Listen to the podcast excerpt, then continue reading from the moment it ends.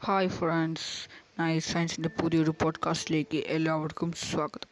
ഇന്നത്തെ നമ്മൾ പോഡ്കാസ്റ്റിൽ പറയാൻ പോകുന്നത് നമ്മൾ പറഞ്ഞ പോലെ ബ്ലാക്ക് ഡ്വാഫ്സിനെ കുറിച്ചാണ്. അല്ലെങ്കിൽ കറുത്ത കുള്ളൻ നക്ഷത്രങ്ങൾ.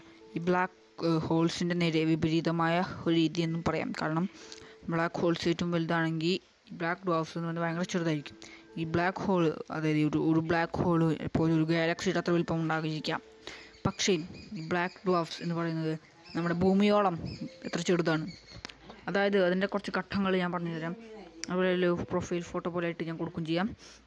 അതായത് ഏറ്റവും ചെറിയൊരു സ്റ്റാർ ഭയങ്കര സ്മോൾ ആയിട്ടുള്ളൊരു സ്റ്റാറാണ് ഇപ്പോൾ സൂര്യനെക്കാട്ടും ചെറിയൊരു സ്റ്റാർ എന്ന് വിചാരിക്കുക. അത് ആദ്യം തന്നെ അങ്ങനെ ചെറുതാവാൻ തുടങ്ങുകയാണ് ആദ്യം ചെയ്യുന്നത്. അതിനുശേഷമാണ് അതിന്റെ ലൈറ്റൊക്കെ കുറഞ്ഞു കുറഞ്ഞു കുറഞ്ഞു വന്നിട്ട് ലൈറ്റ് പിന്നെ ലൈറ്റ് കുറയും. അതിനുശേഷം വീണ്ടും ചെറുതാവും.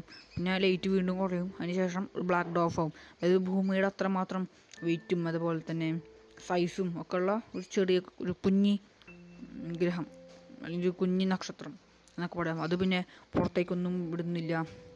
അത് അവിടെ കിടന്ന് മരിച്ചു പോവുകയാണ്. പിന്നെ അതിനെക്കുറിച്ച് ഒരു ഗുണമില്ല അത്രയ്ക്ക് ചെറുതായിക്കൊണ്ട് അത് നശിച്ചു പോവുകയാണ് ചെയ്യുന്നത്. ഇതാണ് ബ്ലാക്ക് ടോഫിനെ കുറിച്ച് ഇത്രയ്ക്ക് പറയാനുള്ളൂ.